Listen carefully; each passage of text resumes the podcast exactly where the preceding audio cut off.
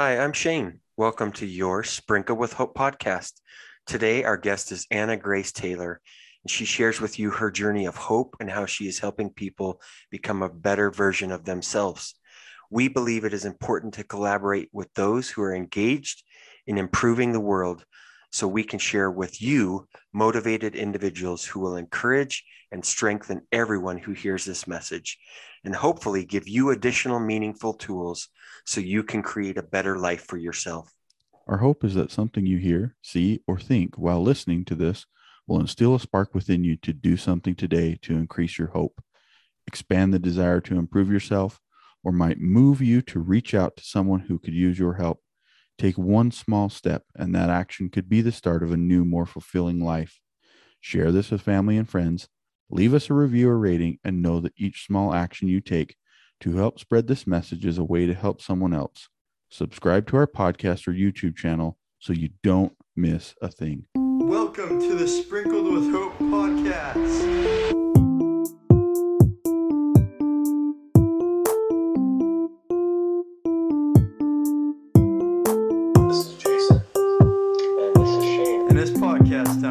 Welcome to Sprinkle with Hope podcast and your host, Shane. Today, our guest is Anna Grace Taylor. She is an angel therapist, a spiritual mentor, a healer, an author, a singer, and a speaker who has been featured on BBC Radio and Hay House Radio. She was born 11 weeks prematurely and with cerebral palsy. Anna took her first independent steps at the age of six and learned to walk twice more following major surgeries and long term illnesses in her teens. She also has a best selling book titled Messages of Grace 111 Notes of Love and Guidance from Your Angels. Anna, thank you so much for joining us today. Really excited about this discussion with you. Oh, thank you so much for inviting me. So that was a mouthful for me. You you're a lot of things: uh, a therapist, a mentor, a healer. What what thing would you say you gravitate more towards? A speaker, an author, a singer? What? I would say, you know, at the heart of everything I do is communication. So I love all aspects of communication. Um, I guess for me, above all else, I am an intuitive. That is the main part of what I do. But because of that, I'm always writing as well. And that's what my book is about. That my book is a combination of those things. So I would, I kind of would narrow it down to those two things. Yeah. Awesome. So, uh, I mean, it sounds like you've gone through many different struggles with your with your life. How would you say you you try to keep a positive attitude, and what are some of the things that you do to to maintain, uh, you know, a good positive outlook on things? I would say it always comes back to gratitude for me, but I don't mean gratitude without acknowledging the struggle. I mean, as well as. So to me, it's always, I remember somebody saying to me about the and both, and I really live my life that way. I don't ignore or dismiss any of the difficulties but i also say and i am also grateful for this and i every day actually for the past probably yeah, over a year because it started in January 2021, I made a real commitment to myself to literally write every single day at least one thing I'm grateful for. And I've lived my life that way for a long time, but consciously sharing that with people that I've done that on my personal Facebook page has just been such an eye opener for me and a heart opener because even when I have been having a difficult day, there's always something that makes me go, oh, you know what? Actually, I really, I have lots and lots of blessings in my life. And more often than not, it comes down to the people that are in my life. So I also would say that I surround myself with really, really supportive people, family and friends all over the world. You know, I'm very lucky to have a lot of uh, friends, particularly in America. A lot of my work is based there. So a lot of the conversations I'll have will be on Zoom or on my Facebook page or on my Instagram. And I find that even just even when we're talking about the difficult things, there's always a way of reframing that or understanding that there are lots of blessings. And I always kind of call it like divine compensation. It's not to say that I believe that we should say everything happens for a reason, because I actually think in some circumstances that can be quite offensive to people. Mm-hmm. But at the same time, I also have a really deep knowing that within the really difficult things there are blessings if we do look for them. So you know again you can you don't have to be um uncompassionate by saying everything happens for a reason. And i don't always know why things happen. And i think actually life is full of mystery but that same mystery also gives us beautiful things too doesn't it? It really does. And i love that you started leading that with Mhm. gratitude. Jason and i talk about that a lot that we can allow certain things to make us ungrateful if we choose that but we can also choose the opposite which is mm-hmm. being grateful for everything. So i'm curious anna what what would be one thing that you would say you're grateful for today Today, I'm really grateful for the sunshine because in England, that does not always happen, and especially not in March. And it's been a really beautiful day today. It's probably the warmest day uh, for about six months here. So I'm very excited about that. I actually really appreciate the sunshine and the warmth. My body loves it. I really like to be able to get out in it, and it just uplifts me emotionally as well. So I'm very grateful for that today. So hopefully we're not holding you back from the sunshine that we're keeping you in indoors right now. I Hopefully- actually went out in it this morning, so we're all good. very good very good. So i i came across you um, on your facebook page. I love the things that you share. Um, talk to us about why you started that uh, page and what you've the benefits that you've seen from that Yeah, it's really interesting because I, like most people, I had a personal page. I didn't even know that you could have a public page. It was back in 2011, I think. So a good 10 years ago. And, and people often say that to me, oh my goodness, you have a really big audience there. Well, that's because I've also shared there for 10 years. You know, it doesn't just happen. And yes, there were lots of times where my page really grew very quickly. But um, consistency and presence and being real and being authentic and and sharing what my message is is how it works. You know you can't expect people to follow you if you're never there.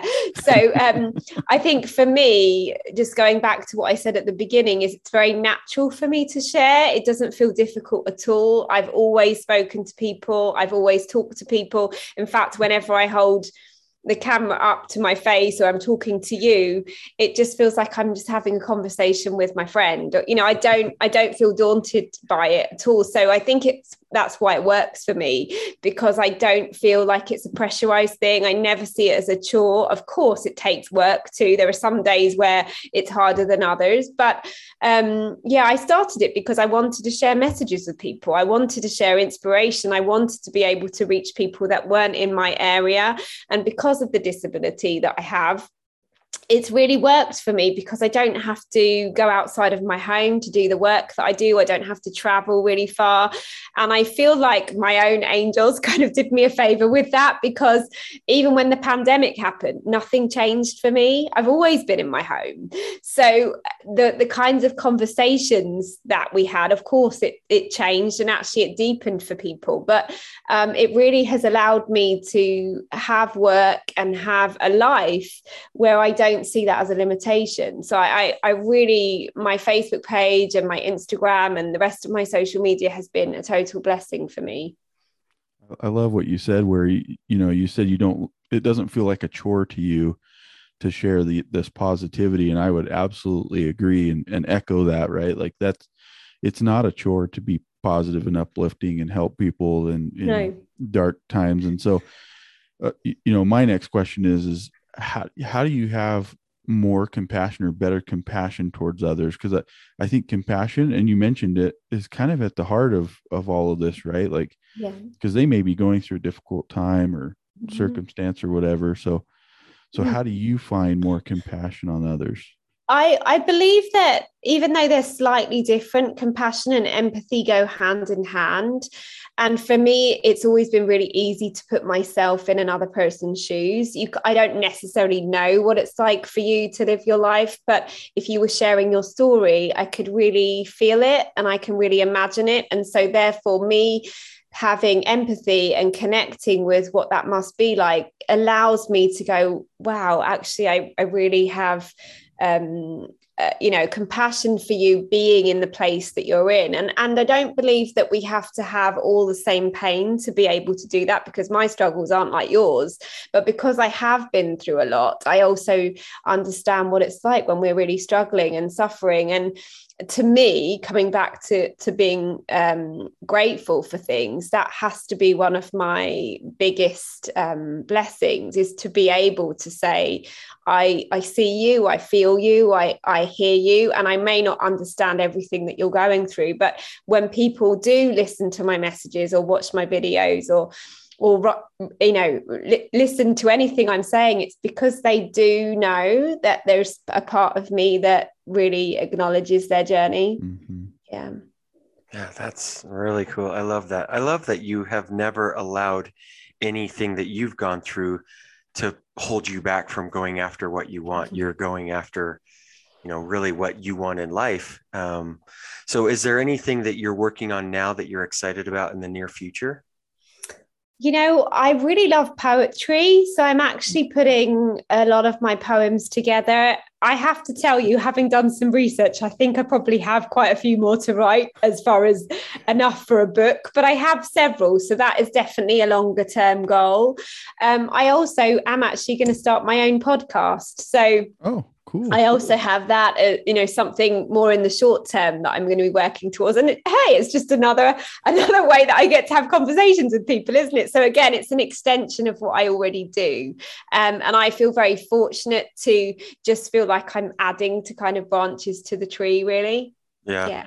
love That's it. awesome. The podcast is fun. So, when you start it, hit us up and we'll be guests on your show. Definitely. Yeah, yeah. I was going to say I would love, and also I love the fact you've had your. I was looking at your podcast and hearing some of the episodes. You've done so many as well, haven't you?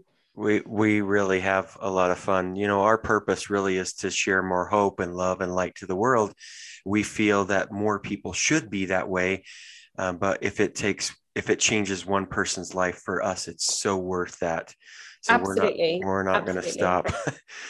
No, Um, and the thing is, is that's what I would say is that, you know, people still message me and say mm. oh you know what? That that post really changed everything for me or i really needed to hear that message or i really um, am so grateful for that session that we had. And sometimes it can be from years before you mm. know? And, and so we really never know the impact that we have. And and sometimes it's really important to get out of our own way about that because sometimes when we think perhaps somebody hasn't really heard us or they're not they don't feel grateful at the time they're the people that later on are Mhm. most changed by what we're sharing right Yeah, it's true. I, I love what you're saying, and and you you brought up that you really like doing poems. Do you have one that you would like to share with us that you have easily Oh, accessible? Or actually yeah in my you don't, book that's totally fine. And No- funnily no enough, in my book, there is um there is a poem because I I was so I so wanted to share one that I decided that I was going to share share it in my book. So it's I don't know how much time we have, so please tell me to stop You're if, good. if yeah, go, Go ahead. ahead. but this is a, a poem I actually wrote when I was going through a big transformation in my own life. And and sometimes I find that when we're in a really deep and sometimes quite challenging place, it's also when awakening happens, right? It's when Mhm. those Yep. insights happen and when we go, oh my gosh, you know, I know something's changing for me. So this is what it's about. And it's called Come to the Edge. Come to the edge, she said, the edge of the end, the edge of a new beginning, the edge of nothing and everything, the edge of hopelessness and despair, where all is battered and broken to be rebuilt, all is emptied to become full. Come to the edge, she said, the edge of goodbye, the edge of the great hello, the edge of utterly lost and found, the edge of absolutely null and void, the whole where all is whole and perfectly imperfect, all is forgotten to be remembered. Come to the edge, she said, the edge of darkness, the edge of the brightest light, the edge of beauty and disaster, the edge of chaos and silence, where no words are enough and anything is possible. All is breathless to be reborn. That was Love beautiful. Yeah, that we put you on the spot. I'm not going to put you on the spot and say sing for us. I was going to say maybe not today, Yeah. but um, Yeah. one day, one day I will. But- yeah. Truly, your voice. I've heard your several of your songs. Beautiful voice. If you get a chance, um, listeners, check out Anna Grace Taylor. She really is so inspiring and very talented with everything that she does.